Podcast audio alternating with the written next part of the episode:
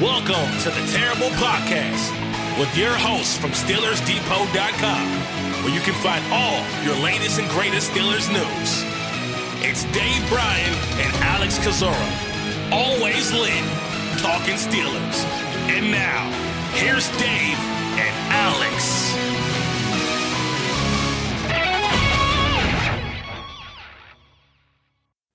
Welcome to the Terrible Podcast, Season 14, Episode 26. He's Dave Bryan. I'm Alex Kozora, SteelersDepot.com. Thanks for being back with us here this Wednesday, Steelers Nation. Dave, short turnaround for us on the podcast, Tuesday to Wednesday. It's only been 24 hours, but a lot has occurred. Couple of Steelers roster moves. We both, uh, you know, did our deep dive into the All 22. So, so much for us to talk about. How you doing? Doing very well. I got like five hours of sleep last night, uh, so that's uh, good. And uh, boy, uh, the de- the night after uh, games is probably the best night, isn't it? Because you can sit there, especially the way things worked out last night. I think we were both kind of locking step uh, in, in in in uh, the offensive tape last night. Oh, and uh, I had already done pretty much got most of my defensive uh, uh, looks out of the way, and I think you went back in and noticed a couple things today. So we should have a good talk today about what else uh, showed up on the all 22 and start slowly looking ahead towards the raiders game? And as you mentioned there's some uh, i also feel good because i have complete completeness now as well too with the old ocd and all. The steelers got their roster back to back to 53 so uh, I, I, don't feel so uh, uneven at this point yeah, Pittsburgh's roster is now full from a 53 man roster perspective, signing two players, one in house, one external. The in house is nose tackle Breiden Fehoko being signed off the practice squad. Pittsburgh with the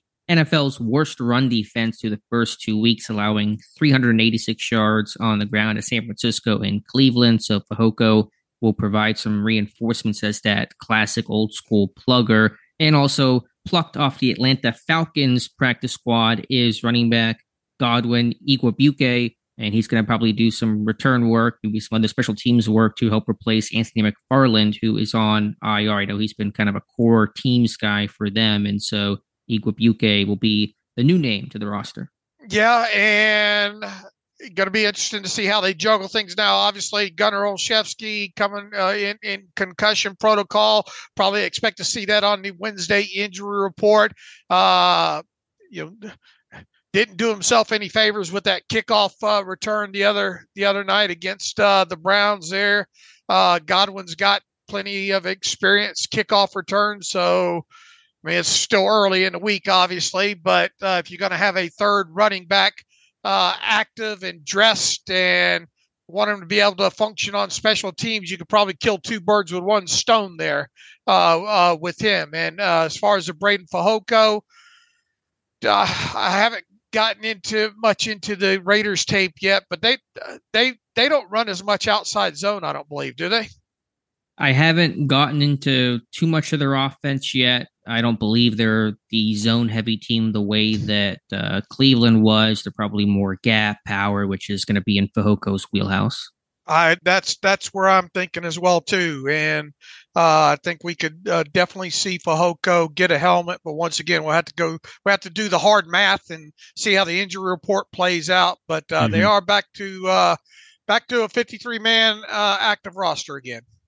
Yeah, you're right. We'll talk about it more for Friday's show, but they're not going to, in all likelihood, unless injuries really dictate it, have seven defensive linemen active in this game. Although I don't know. I mean, if you're getting, you know, rolled on against the run as much as you are, maybe you have all seven active. You can find a way to do it and try to rotate and have people for all situations. So we'll wait and see on that. Um, there overall in Pittsburgh will have their first injury report today, and so we'll start to get a lay of the land. I expect it to be a, probably a pretty lengthy list. You know, the short week, the really physical game against Cleveland. Um, we went through the notable injuries that Mike Tomlin talked about on Tuesday. I would suppose that uh, that have a practice squad move coming today as well, too, wouldn't they? That's true. Yeah, with Fehoko being called up or signed off the practice squad, that is going to open a spot there. Uh, maybe some tryouts will come in today. I don't believe Pittsburgh actually officially had tryouts on Tuesday, probably because the whole Monday situation, that quick turnaround to try to find people, get people in, that may occur actually today. I wouldn't be surprised if there was uh, several tryouts, maybe a signing uh, for the practice squad today. All right, and uh, Dr. Mel's got a great post up this morning about uh, Minkah Fitzpatrick, right? Yeah, outlines the uh, you know chest injury that uh, you know some of the stuff he might have been going through and the timetable, and you know can he play Sunday? And her bottom line is that you know th- there's reason to be optimistic. I think obviously Minkah w- uh, avoided clearly any sort of serious injury, and much of the hospital visit was all precautionary, but uh, not ruling him out to play against the Raiders Sunday night. And I guess uh, we'll we've got probably another day and a half of the scuttlebutt about people uh, trying to accuse Minkah Fitzpatrick of being dirty uh, on on on the play with uh, Nick Chubb, right? Yeah, I mean, again, we shared our thoughts on that. I don't think you can make any reasonable case that's a dirty play. It's an unfortunate play, but you know, safety going low on a running back near the goal line, that's what safeties do. When you're facing Nick Chubb, such a big, powerful, bruising runner, you know, you have no idea when his knee's going to plant the way that you're kind of rolling into that. So, no malicious intent at all. Um, I mean, I'm not even going to go down the road, but but you know, James Harrison once talking about you know they they've legislated it so much where you can't hit high, the guys start going low, and and unfortunately that kind of goes for the knees more often. But again, Minkah's intent is not to to injure or to have that kind of outcome. He's just trying to get a ball ball carrier on the ground. What did Vince Williams tweet about that in the last 24 hours or something like that? He says, I've been ran over by Nick Chubb several times. tackling him, tackling him up high is not the best decision. He says injuries happen. Running backs are the least protected position on offense. Tell your kids to play another position. Boy, but that's a yeah. little that's a little lengthy to put on a bumper sticker, but I think it's effective. Yeah, I think it's worth it overall. Certainly. I mean, in terms of the order of what position your kid should should play in sports, it's like left-handed pitcher and like running backs at the bottom of that list. Long snappers rates are higher than than, than, running back. Uh, yeah. yeah, definitely. Look, de- look. If you could get your if kid doing anything, probably be a left-handed golfer, wouldn't it? Uh, uh, would would probably be up there, but uh, then probably a left-handed pitcher would be up there. Then obviously, if you're getting into the uh, uh, in, in in into the uh, NFL uh, realm, if you could get him to play quarterback, fantastic. If he's going to play on a defensive side of the ball, uh, probably a defensive tackle or an, an edge rusher, right? So, uh, for any of you listening uh, with uh, with with young kids, you're welcome. Yeah, but all I know is running back is at the bottom of that list. I don't know what's in between. Don't know exactly what's at the top, but uh, I, echo that. And, and Minkah's been run over by Chubb before. Remember the playoff game and mm. was at uh, 2020. You know, Chubb is gotten his. So again, I think it's much due about nothing. I mean, I think most of those anyone accusing Minkah of doing anything malicious or dirty, it's a the emotion, an emotional reaction probably from Browns fans seeing their guy Nick Chubb, who again, fantastic player, fantastic person. You hate to see that for him. You wish him the speediest of recoveries. It's probably just kind of a venting frustration, anger that comes out of that. Um, and then just because it's the Steelers and the Browns and this rivalry and, and all that kind of stuff probably boils over as well. How about tell your quarterback not to grab on the face mask? How's that? And then don't blame Pittsburgh for grabbing the face mask. I don't even understand. I mean, grabbing the face mask is one thing, but somehow blaming the Steelers for that is just uh, insanity. Yeah, this is uh, you know uh, Steelers versus any AFC North team. You stuff like this uh, happen. You're going to have both sides going at, at each other. All right, enough enough with that nonsense. Let's mention one injury thing before we get into the all 22. Maybe a bit shorter show today since we covered so much ground on Tuesday's show. But Cam Heyward was back for his uh, Not Just Football podcast, which actually was all about football, basically. Today, his first, basically, media appearance since landing on injured reserve, having the groin surgery last Thursday, expected to return around Thanksgiving. Although, don't tell that to Cam Heyward. He's saying timetables are for other people. Quote, I make my own. And so he's talked about how he's been cleared earlier to return from every injury he's ever had. And, you know, he's not giving a timetable. He's not saying exactly when he thinks he'll be back, but it's safe to say he probably wants to beat the quote unquote expectations for when he's supposed to return. What was the exact quote on the on the timetables from him? Uh, let me pull it up here. Quote, there's timetables out there, but I'm not a regular person. Every injury I've been part of, I've been cleared earlier. It's not going to stop me from working. Timetables are for other people. I make my own. End Oh, quote. All right, not not a bumper, not a long bumper sticker. It's a little, little bit wordy to put on a T-shirt, maybe. But uh, look, I, I I wouldn't doubt him. But uh, you know, I, as we know, he's going to miss at least the next three games, and uh, obviously the the the speculation ahead of that was to expect him to miss around eight. So we'll just we'll just see. Yeah, I mean, he can obviously return earlier than that, so you know has, has to you know get designated to return and start practicing, and that'll be the guide for us getting an understanding of when he may return. But hopefully, the sooner the better. Obviously, and he also said he's not going to rush it and, and be stupid about this. But mean, this run defense without Cam Heyward is going to be going to be pretty rough, I think, until he comes back.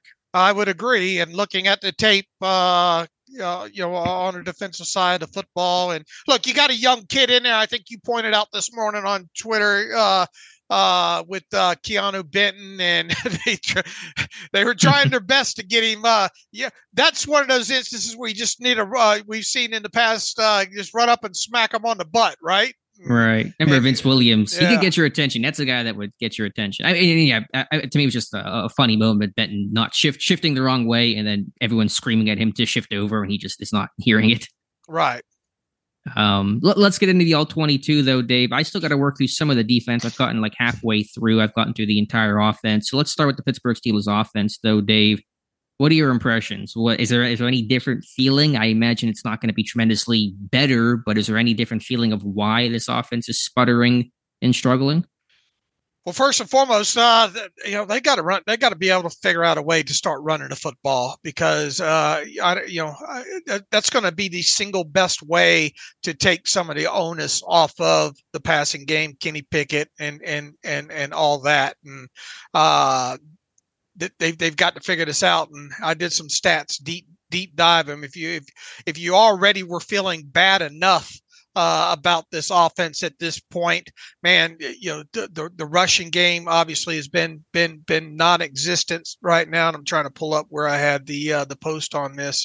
Uh, this team has 90, another warning coming in terms of Ooh. kids and faint of heart and all Yeah, that? Yeah, yeah. I mean, it, I, it, it it's probably going to be like this. We just need to have a standard disclaimer uh, probably for this podcast uh, for the next several weeks until things or hopefully things turn around or, or get somewhat better. But uh, this team uh, through the first two games uh, has 96 net yards rushing at this point. Now, uh, mixed in with that are three kneel downs for minus three yards. So if you would like to cherry pick and take those away, you're still talking about 99 net yards uh, rushing uh, for this team without the kneel downs.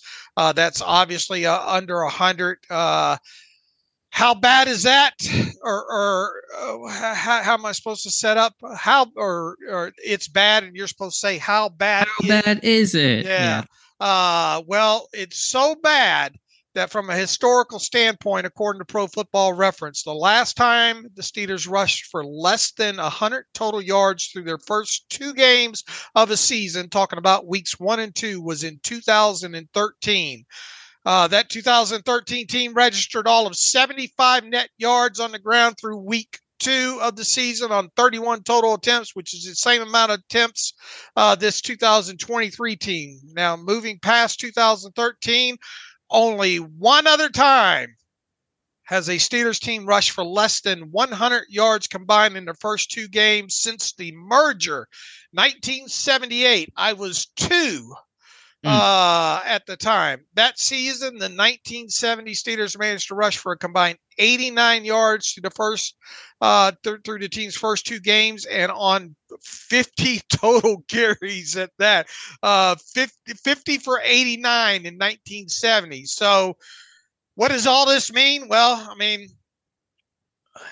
it's not great, Bob. And if this team does not rush for at least 60 yards against the Raiders uh, on Sunday night, we will be talking historically about the Steelers' worst rushing team through the first three games, weeks one through three uh, of of of a season if they don't hit 60. And I don't ever. probably, You're saying ever. uh, well since the merger. You Since know, the merger, uh, and okay. now now the PFF records go back to 1964, I think, and e- so it's the worst since. Assuming all that's right, it's the worst since 1964. But everybody likes to use since the merger, so Mhm. uh, uh, I'll, I'll use since the merger in 1970 uh, uh, as far as that goes. But uh, look, it, it- I mean, all, all this mumbo jumbo aside, I mean, it's it's bad, and they're going to have to figure this thing out now. Uh, the, the the run blocking hasn't been great. The you know, uh, and look, everybody runs the same thing, right? You know, uh, uh, it's it's not like you're going to get that uber creative uh, as far as scheming it up. You're just going to have to start executing and and start blowing people off the ball and getting getting some yards here. But uh, back back to the uh, original you know point in, in, in, in question there. They, I, you know, the best thing to help this offense, I think, is to run the football better and and and get yourself out of situations where you're having to drop back 40, 50 times a game. Sure. We saw that the first half of last year where Kenny Pickett really struggled. I mean, not that I'm defending Pickett. I think he's struggled mightily and it's been really worrying. But when you have no semblance of a run game, it's hard for your quarterback to really get into a rhythm. When you're off schedule and you're in second and third and long, as Pittsburgh so often is, I'll have some stats on on the really bad first down production this year, and that follows suit from from past years. It's hard to to really establish anything and get get a drive and a and a good possession going. So I, I thought though Pittsburgh ran about every run concept you can run against the Browns. I mean, it was it was a lot of zone. They ran crunch. They ran some wham blocks. The perimeter runs I didn't like, but they were trying those. They tried that you know design. Actually, I think I, I take back what I said on Tuesday on that failed third and one late in the game. I don't think there was a, a pitch option for Pickett to Washington. That was designed for Pickett if he pulls it to carry that one the whole way. But there was that. You know, one thing we haven't seen, and I'm not sure why they've really kind of been anti this, but not many pulling guards, not many gap schemes. and you have Seumalo, you have Daniels, you have athletic guys with some power. I mean, it's like the one thing they really haven't done much of. And for a team that wants to play some bully ball, get some down blocks on the front side, a pulling guard around and back behind. I think it's a good concept you should probably try out a little bit. I, I would agree. You know how much you know that wouldn't hurt my feelings, right? Right. Yeah, you love pulling guards. But it's like the one thing, I mean, they, they, they've done everything else in that game. Besides, did they pull the guard once on a run play against the Browns? Uh, they, stat on I, I don't believe they did. I'll have to look. Yeah. I mean, I know against San Francisco, they didn't run the ball much, but I don't know if they pulled in that game. So have they not run one power gap scheme through two games? Uh, let me see. I'm not going to be able to pull that up on the Yeah, fly without wasting too much it. time, but I, I'll, I'll look. Um, so that's If, surprising. if it has happened, it hasn't happened, but just one or two times. Right. And they didn't do much of it last year. And, and maybe that's just not what Pat Meyer likes to do. He, I think he controls the run game more than Matt Canada controls the run game. But if your whole ethos of your team is bully ball, power, let's be physical, it's not like they're running a Shanahan system where they got small guys that are running zone schemes. You're not going to run power. Okay, that, that that's something else. But that is surprising with your run game floundering the way that it is. I mean, you might as well at least try it. I would agree, and it'd be interesting to see if they do that. Uh, I have to go, and that'll be part of the I think tape study too, to, to see if uh, uh, uh, where the Bills' success came from. But I, I, I and I watched that. I, I had that game on here uh, on the big screen, and I don't remember. I can't remember them running that much uh, uh, uh, of, of pullers either.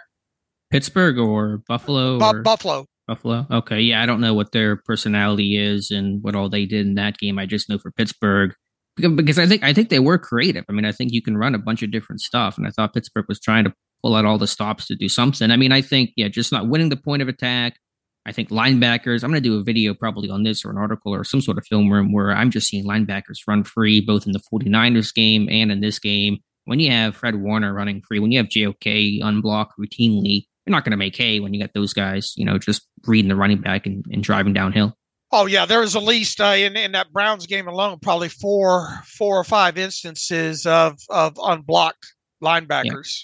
Yeah, you just I, I don't care what system you have, I don't care what lineman you sign, I don't care what running back you have. You're not going to win those battles. You know, if you want one on one versus corners, that's fine. Make corners tackle, but you got linebackers free. I don't even care who the linebacker is, but certainly talented ones like Warner, like JOK, you're dead to rights. Uh, Buffalo also ran for what 183. Now you got uh, 183 net yards. Now you got a like guy like Josh Allen, but even Josh Allen didn't take off, but a handful of times. I think for seven yards in that game. Can you? How many? How many Bills offensive linemen can you can you name? Oh man, I'm trying to go back. Dion Dawkins at left tackle. Um, I mean, they played him this year. I don't know how many starters they had in this one. I, I am I'm, I'm like stuck in like five years ago with Eric Wood and all those guys, and I know that he's no longer um with the team. Is Mitch Morse at center for them? Yes, sir. All right, I might, I might, I might tap out there. I've not done my bill. I'm not, I I have no reason to do my bill study right now, but I'm, I'm, probably tapped out on those two names right now. You know, they got Torrence at right guard, right? Oh yeah, the rookie. Yeah. Uh, uh, Brown, the uh, right tackle. He, was it? Isn't that the Brown, the uh, the small school kid? You and I, the big, big yeah. right tackle. Yeah, Spencer Brown. Uh, and McGovern at at, oh. at, at, at, left guard. And One of the Connor McGoverns, yeah. Right. Uh, and and you had mentioned Dawkins there, so. Yeah. Uh, but uh, I, I, would take a hard look in, at the success that the Bills had and uh, copy copycat it as, as best as possible and see if you can execute it. Yeah, I mean, we'll get into our preview on Friday and maybe hopefully talk to a Raiders guy. But I've gone through their defense, and they actually are kind of like Buffalo. And, and I was because I was doing you know advanced quote unquote early tape study because of the whole short week here for for this Browns game uh, and for the upcoming Raiders game. The Raiders don't play a base four three. They they play nickel. I mean, they are a nickel team. You could be twelve personnel, you could be a thirteen personnel. They are going to run their nickel defense with five DBs. They're going to ask Nate Hobbs to kind of be their Mike Hilton. I think Tomlin compared them to Taron Johnson in, in Buffalo because they're a nickel personality defense. And so if the Raiders are going to stick with that, you better run the heck out of the football because the Raiders, for whatever reason, they don't go really big personnel defensively. Okay. That's something to note yeah, that, that, was one of my big takeaways there when I was watching the Raiders um, in, in, in some early scouting there. What else here from the offense though, Dave? Um, Kenny they, Pickett.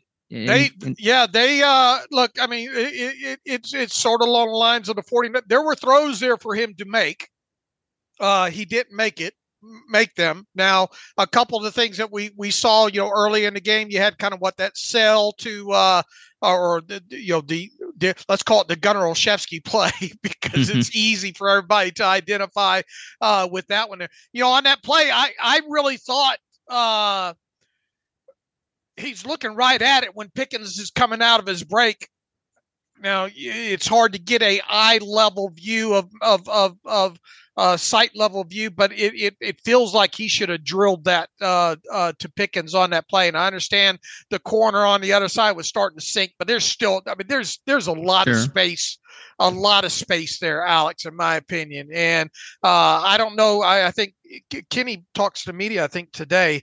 Be interesting mm-hmm. to see if uh, all of our sleuthing and Twitter uh, post ends up him getting asked about several of these things. That's one I'd be curious to know what his thought process was, why he came off of that, went to Gunnar on the other side. Now, to his credit, they ran that a uh, couple of quarters later, I believe, and it's going the same direction too, which is normally you see that stuff kind of flipped, but they did flip the uh, the they flipped the sides on that mm-hmm. and mixed up the uh, mixed up the uh, the alignment and and and uh, uh, grouping. I think a little bit there, and ran little slightly different uh, uh, route uh, combination, maybe to to to to widen it a little bit there. But but but there was actually it looked like a little less room than what he had in that first throw. But he drilled he drilled the second one to to to George Pickens on on basically what you could call the same play there. You know. Mm-hmm. Uh, and there there are you know maybe a few other instances. I we both at the same time you were in my computer last night. I don't appreciate that. Uh,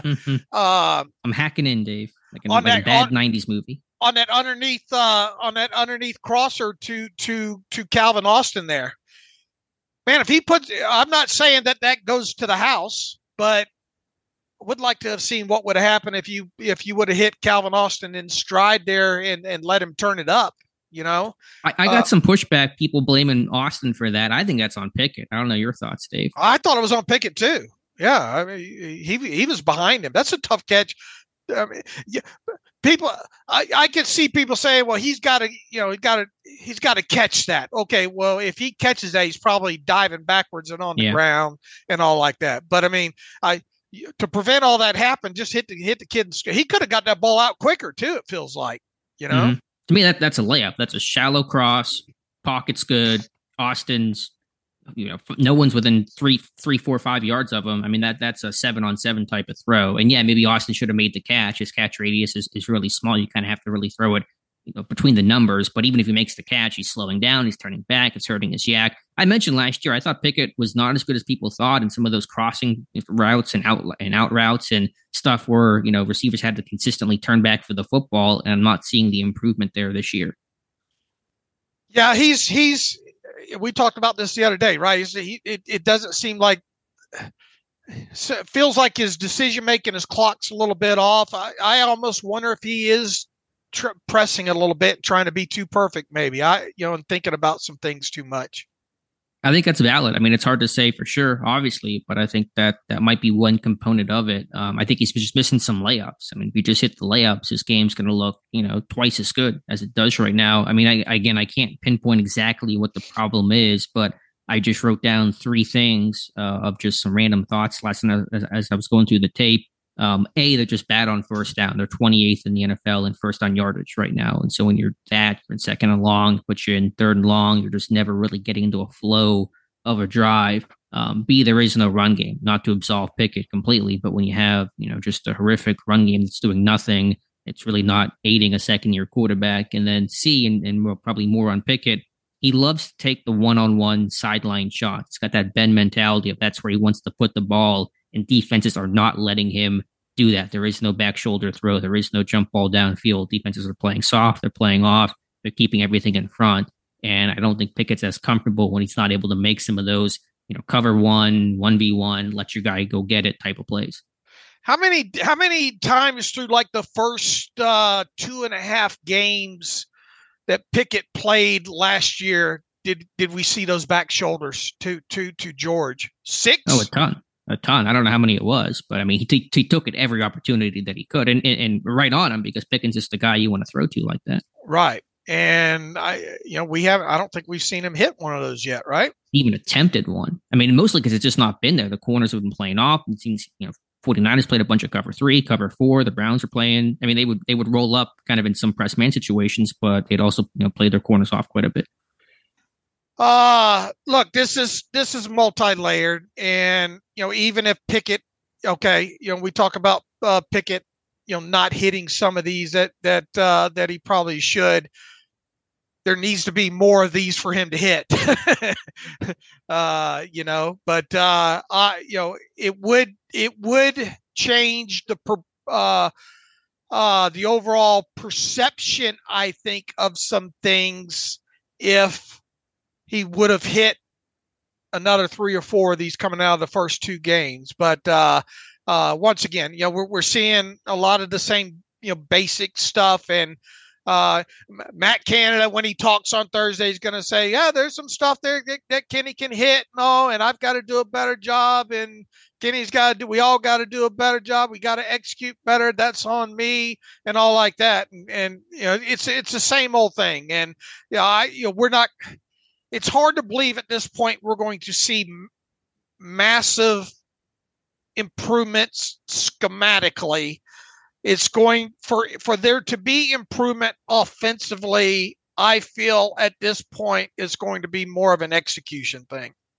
Sure, and I, I don't know if I had a huge issue with the pass game schematics in this game. I'm still a bit frustrated by how independent these routes can be. And it's been a lot of just kind of counting on the guy to win his one on one matchup. But going through the tape, I honestly didn't think that the, the pass concepts were a real issue. I thought some of the run game stuff was funkier and some of the perimeter stuff was kind of, you know, beating your head against the wall but I don't know if I'd sit there and really blame the passing game play calls as a huge issue for why Pickett struggled.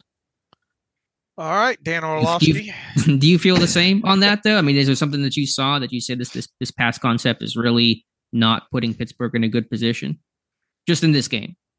Just in this game, I mean, he missed yeah. some throws. I mean, he missed some throws that that could have made this a lot better. Right. So you uh, so you're in agreement. I mean, in terms. I mean, yeah. again, there's some things I, would like to see better. I, I, think the route concepts are still just kind of lazily all one v one. But what do you think? I I just I think it's a common uh, an equal combination of the two. Uh, overall, I mean, I'd like to see more switch routes. I'd like to see, you know, I mean, look, he and we went over the numbers the other day. Even on the shorter stuff, he he wasn't hitting. You know. Mm-hmm. Yeah, yeah. Again, I think there was probably some more work to be done to design guys open. I mean, I think I think his best play call candidates was was that thirty yarder completion to Jaylen Warren. That's a beautiful play call that's designed to get him open, and, and it did.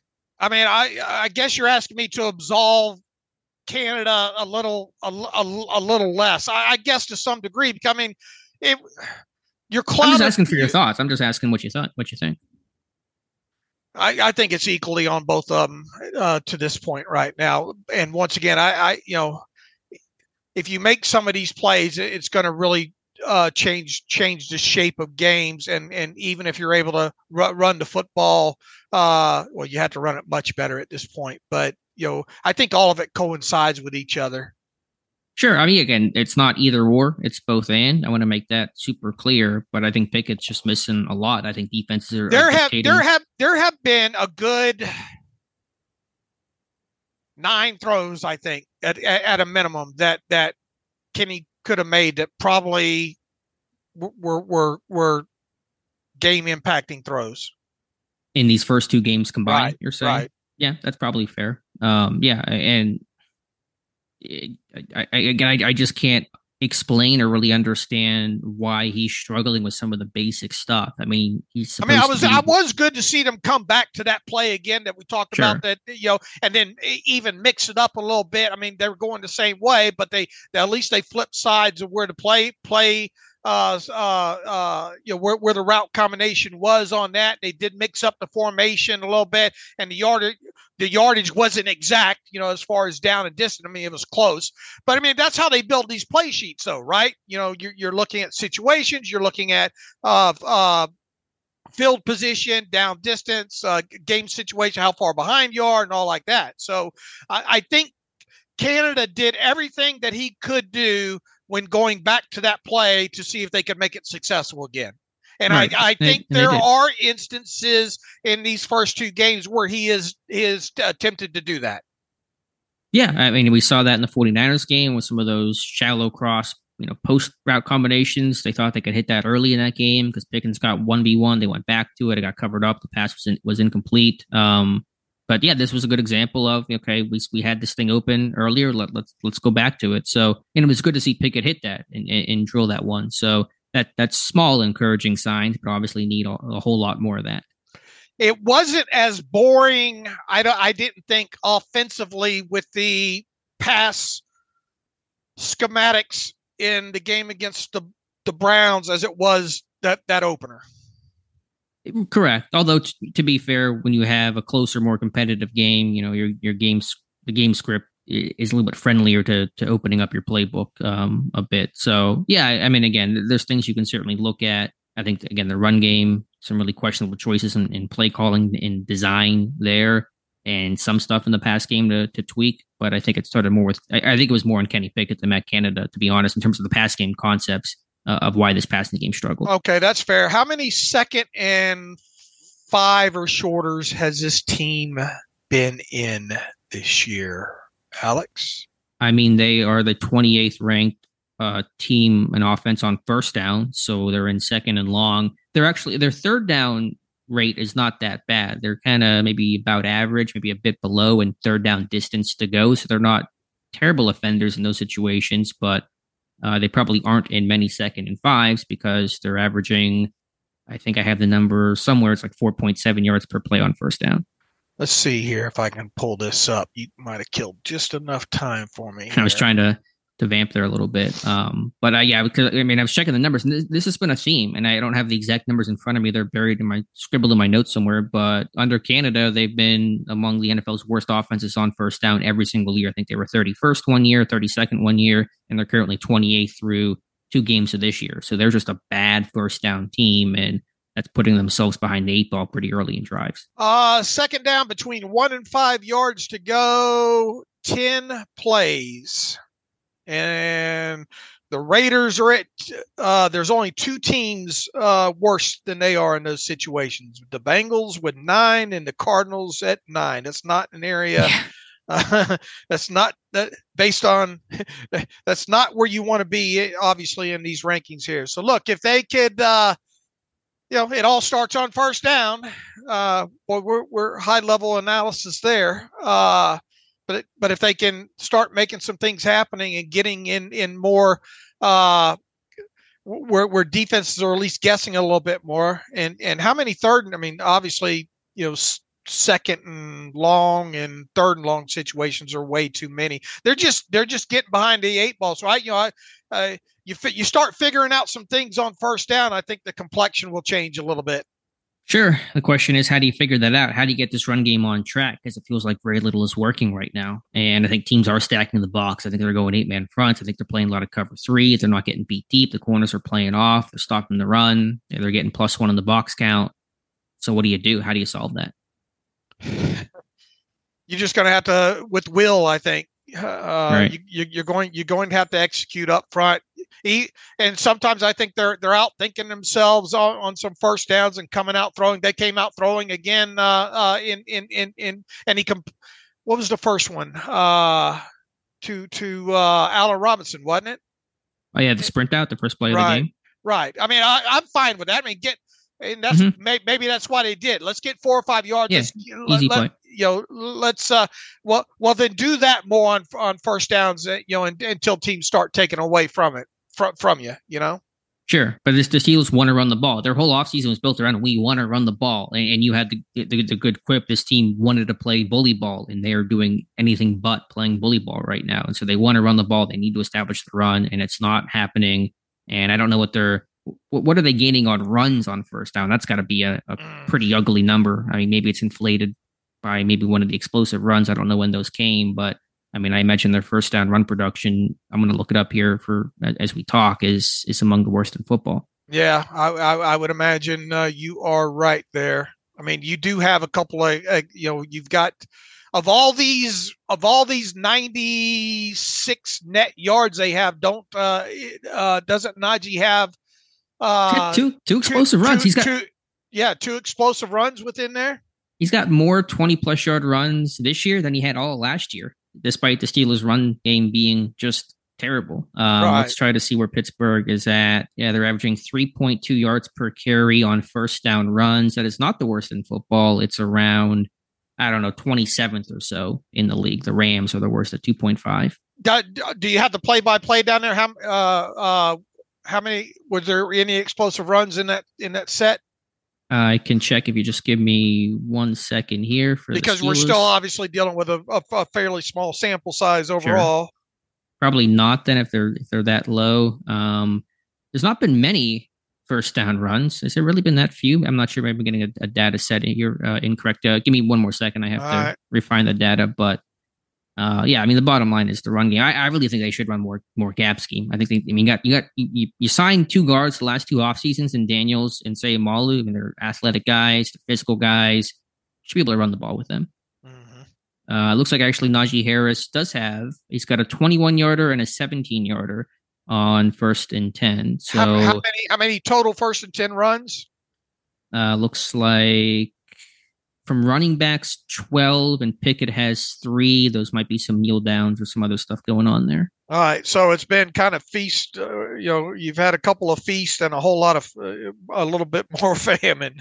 Yeah, I mean they're averaging 3.2 yards despite having a 21 yarder and a 17 yarder to skew the numbers, and they're still right. among the worst in football. I mean, if you look at how many negative plays they've had on first and 10 runs, okay, we take out the kneel downs, they've had three of their uh, what, what did I say? Three of their 12 runs by running backs have been negative in terms of losing yardage. They've had two others go for no gains. And so five of their 12 have either been no gains or yards lost on first and 10 runs, which is just, you know, terrible ways to start a possession or start a first down. Right. So, uh, the, the focus this week should be not that it wasn't the last two two weeks, but I, I would hyper focus on on on on on first down. We have got to get you know four or five or more yards on first down. What can we do to do that? either in yeah. the run game or or or or or the quick pass game or or what have you.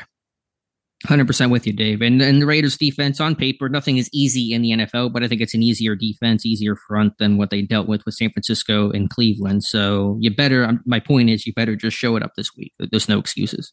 Right.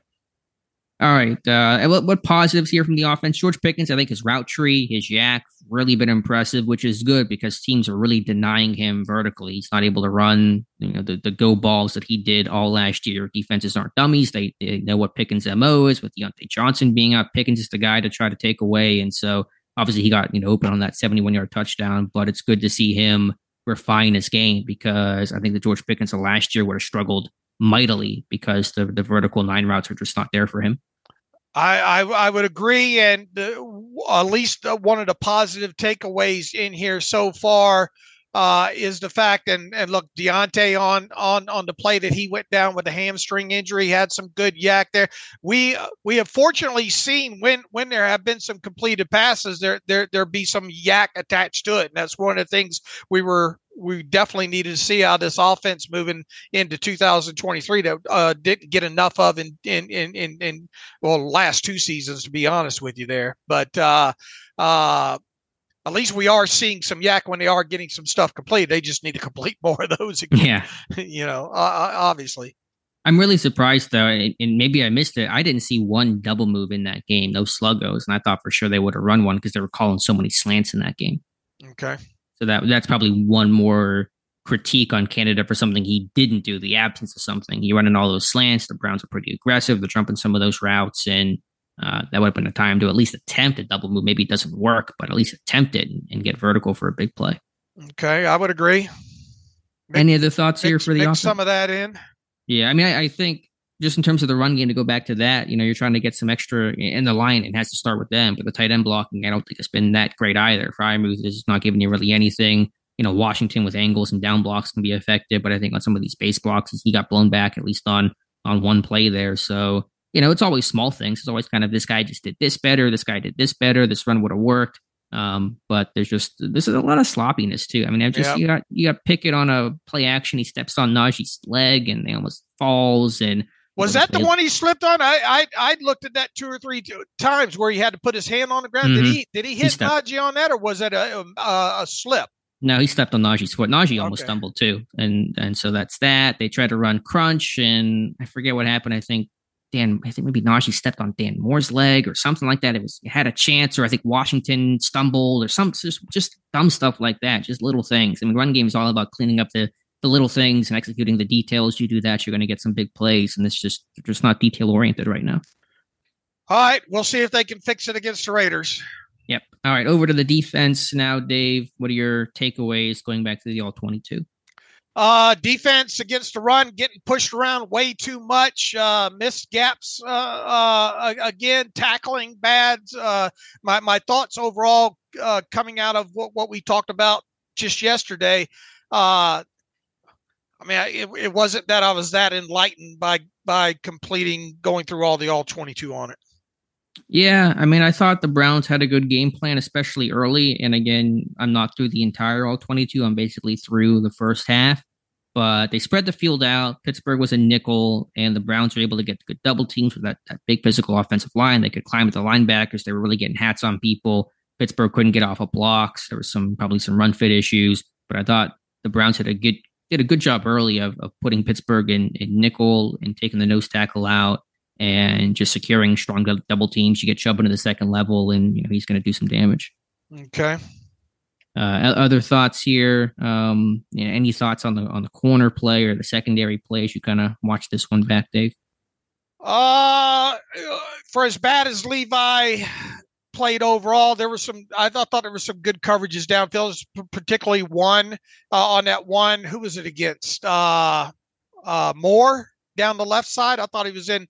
I, the ball was actually completed, but it was uh, out, out, out of bounds. I thought he mm. did a.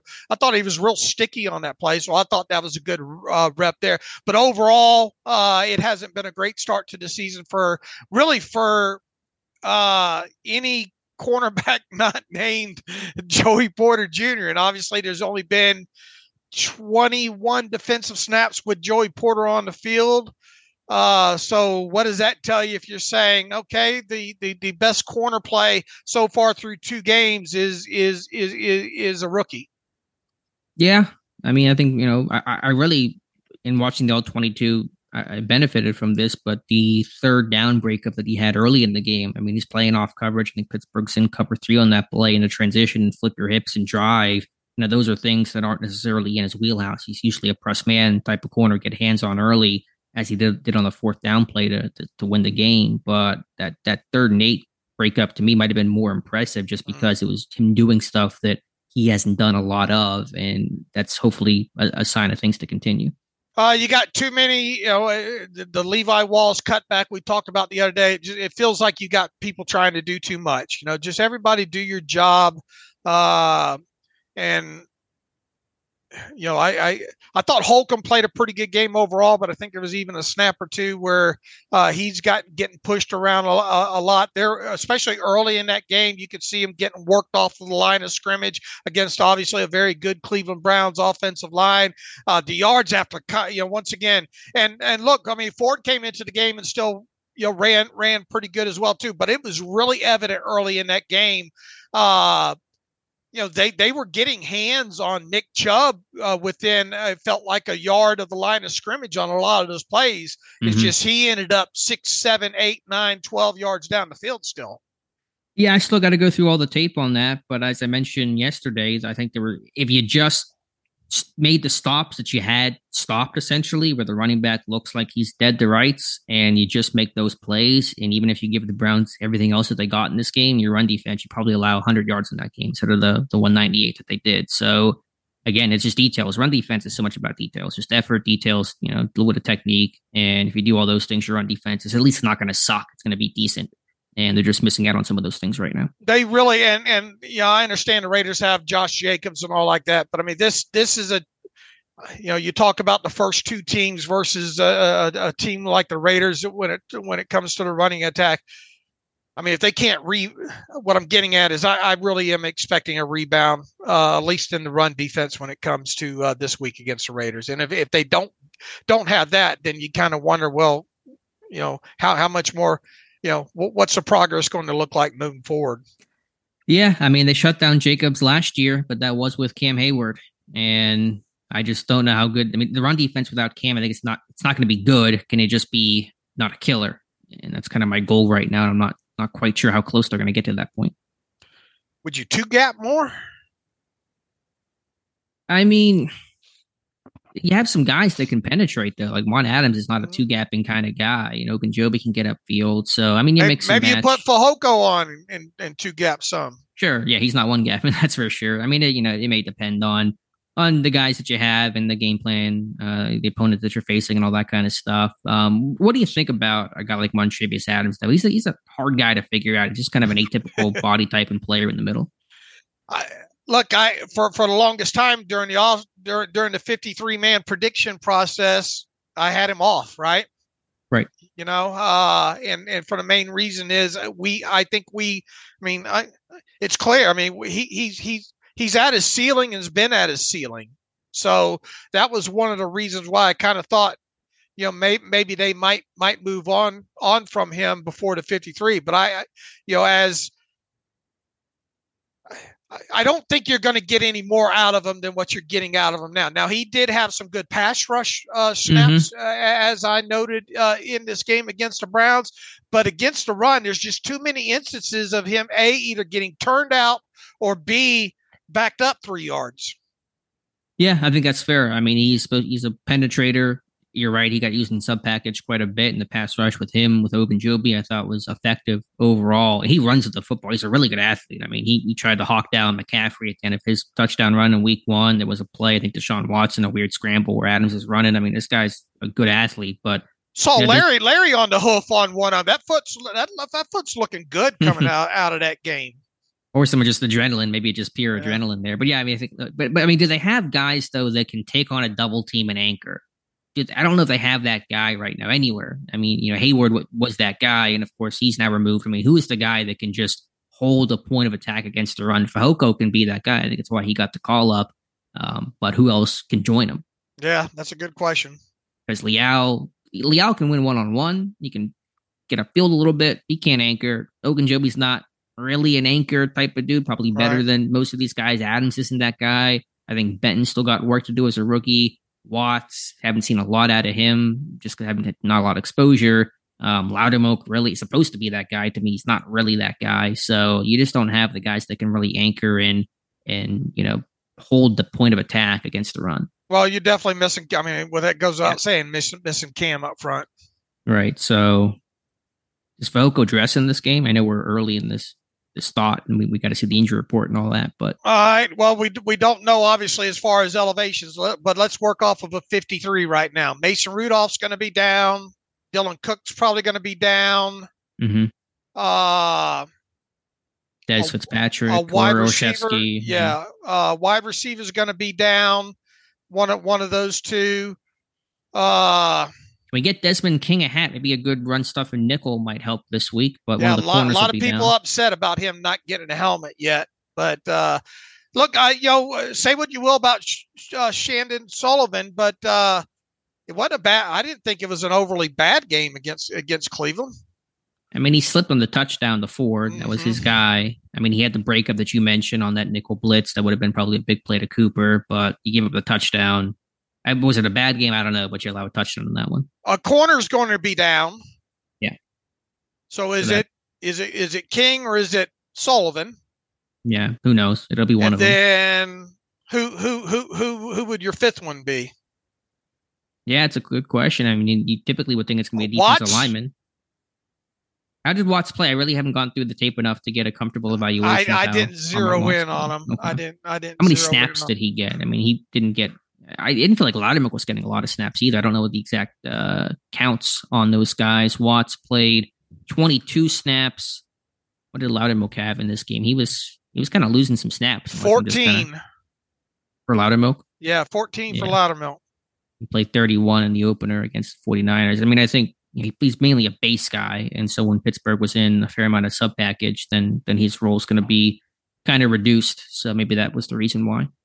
So more than likely, a defensive lineman is going to be down then.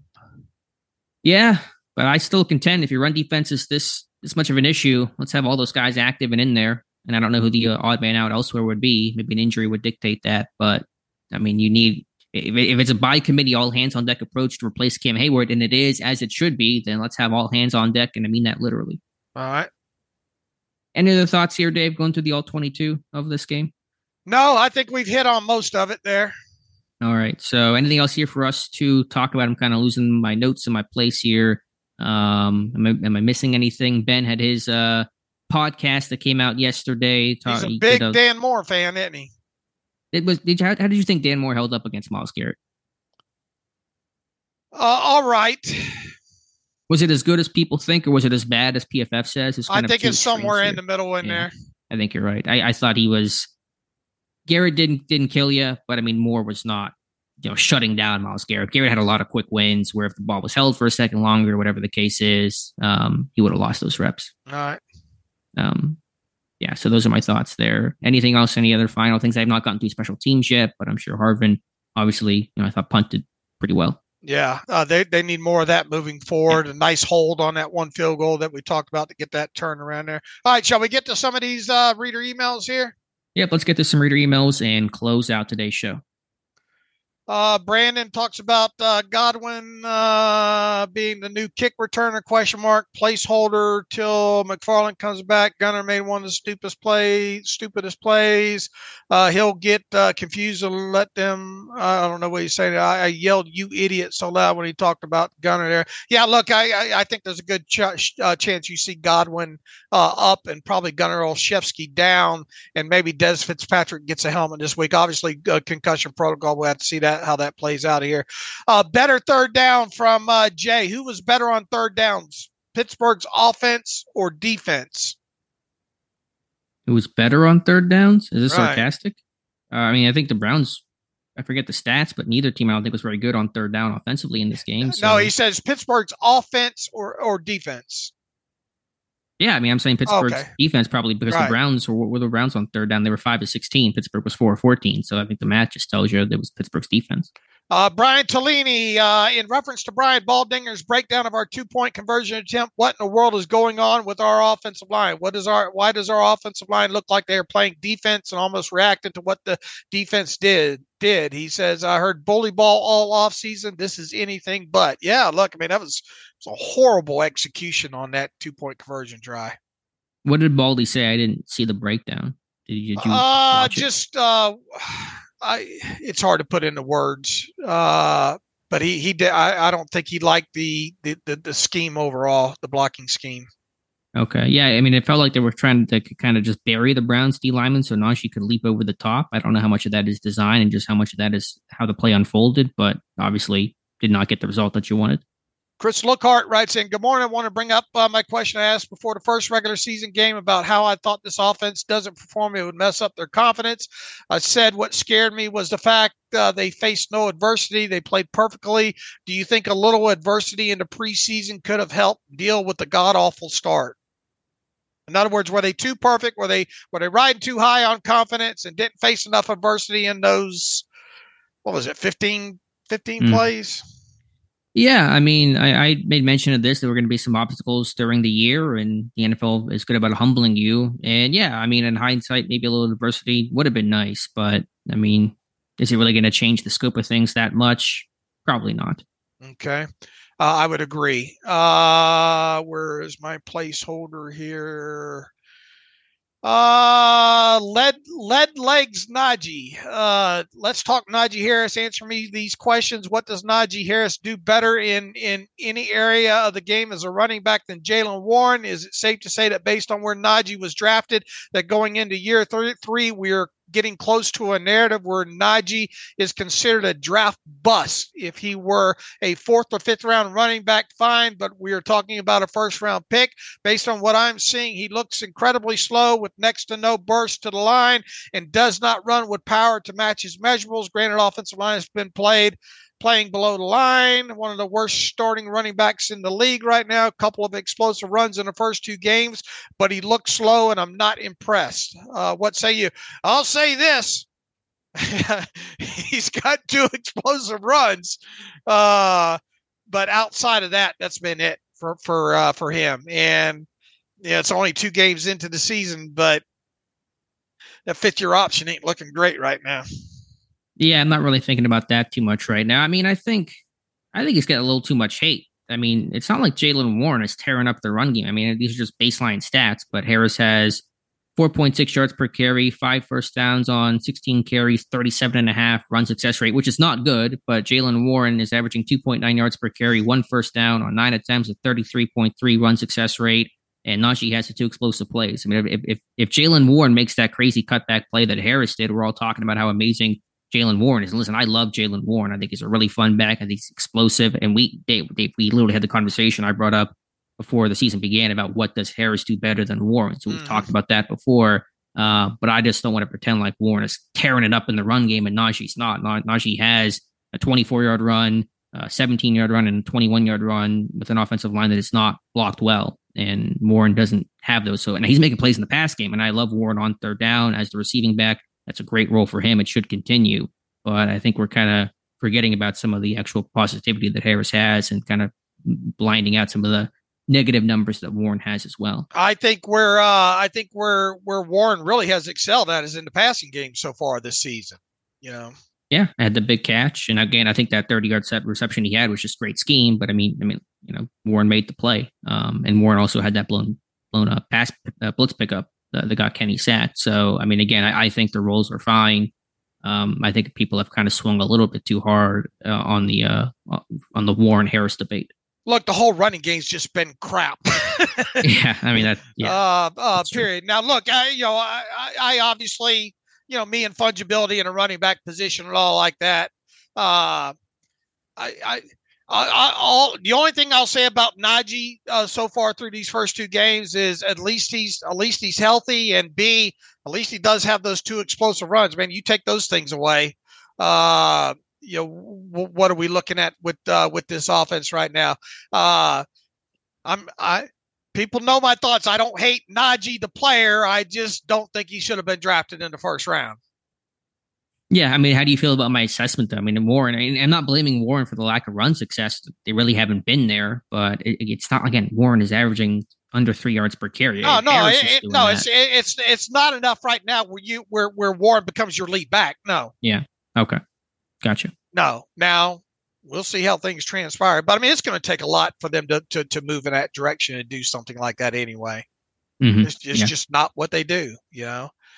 Uh, Michael from Edinburgh. When every when everyone has been calling for Matt Canada's firing, I've been saying it's early. It's Kenny second year. Surely Canada's offense will really develop and, and prove he is the right guy for the OC job. After watching the three play series he called with the third down play, what what's your thought, thoughts on that third play, uh, third down play after going back again?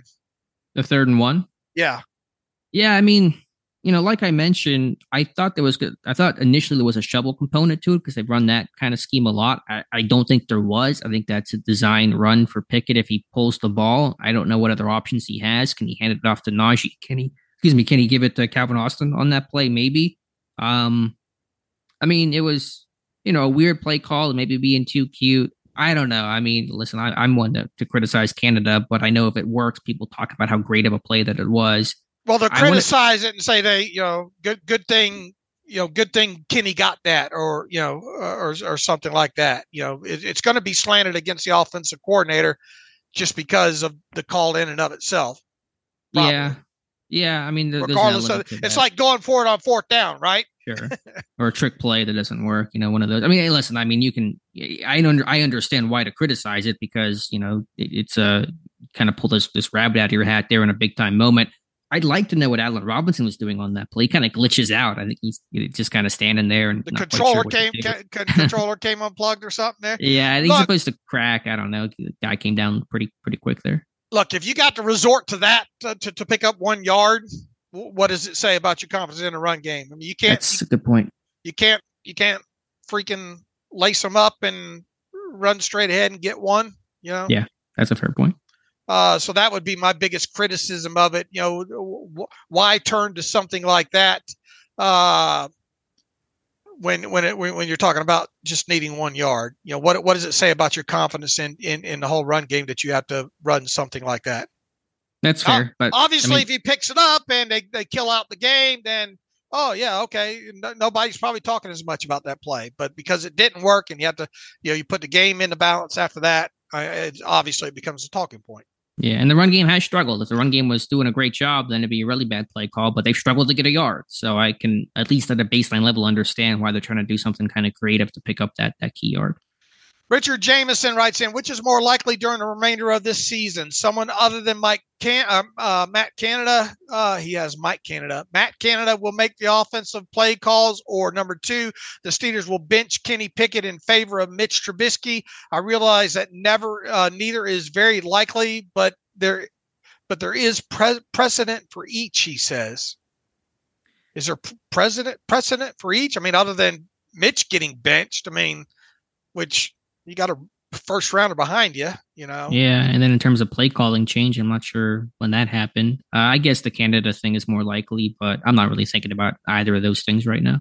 Yeah, pe- people just what people are at the point where they just want us to tell them something. I think to latch on to is hope. Yeah, I mean the hope you is know? they're they're one and one. You beat the Raiders, you get the Texans on tap. Not going to assume anything, especially playing on the road, but you know, two quote unquote easier teams, easier defenses. You're to win. You know, hopefully you can weather this storm with a couple of victories along the way and get right on the other side. I'll read one more here from Tim Parker. I understand uh, that there is little to no chance the Steelers will replace Canada midseason, but let's pretend it happens like a- aliens from outer space. Uh, it doesn't seem like the, a new OC midseason can install a new offense. So, what type of things could we expect from a new new OC? Tweaks to the current offense, change in play calling. It seems either way they would be stuck with the crappy playbook and would have to wait until next offseason to install better offense. I, I think you answered your own question, Tim. Yeah, you said it well. I mean, you can add some tweaks in the way that you call plays and the game flow and all that can be different under a different person, but you're not making, you know, sweeping changes to your offense. You know, maybe change up some route combinations a little bit, but I mean, you kind of are what you are at this point, right?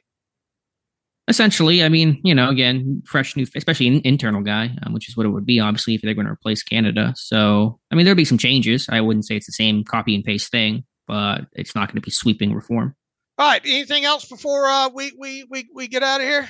No, we'll come back on Friday and uh, preview the Raiders game and have scouting reports ready and all that good stuff. I'm trying to uh, effort uh, having Vinny back on. Remember Vinny? He's good. Mm-hmm. Uh, I think we've had him on a couple of times since uh, uh, last couple of times they played the Raiders here. So that's kind of what we're efforting for Friday. Uh, in the meantime, you can follow me on Twitter at Steelers Depot. Follow Alex on Twitter at Alex underscore Kozora. Follow the show at Terrible Podcast. Email the show, the Terrible Podcast at gmail.com. If you like what we do and want to donate to the cause, SteelersDepot.com. Hit the donate button up right navigational bar. Also, if you like an ad free version of the site, SteelersDepot.com. Hit the ad free button up right navigational bar. So until Friday, thank you, thank you, thank you. Had a great uh, uh, uh, day on the site there on on on Tuesday. Uh, listenership's been great. We can't uh, can't thank all of you enough for participating with us. So until Friday, as always, thanks for listening to the Terrible Podcast with Dave and Alex.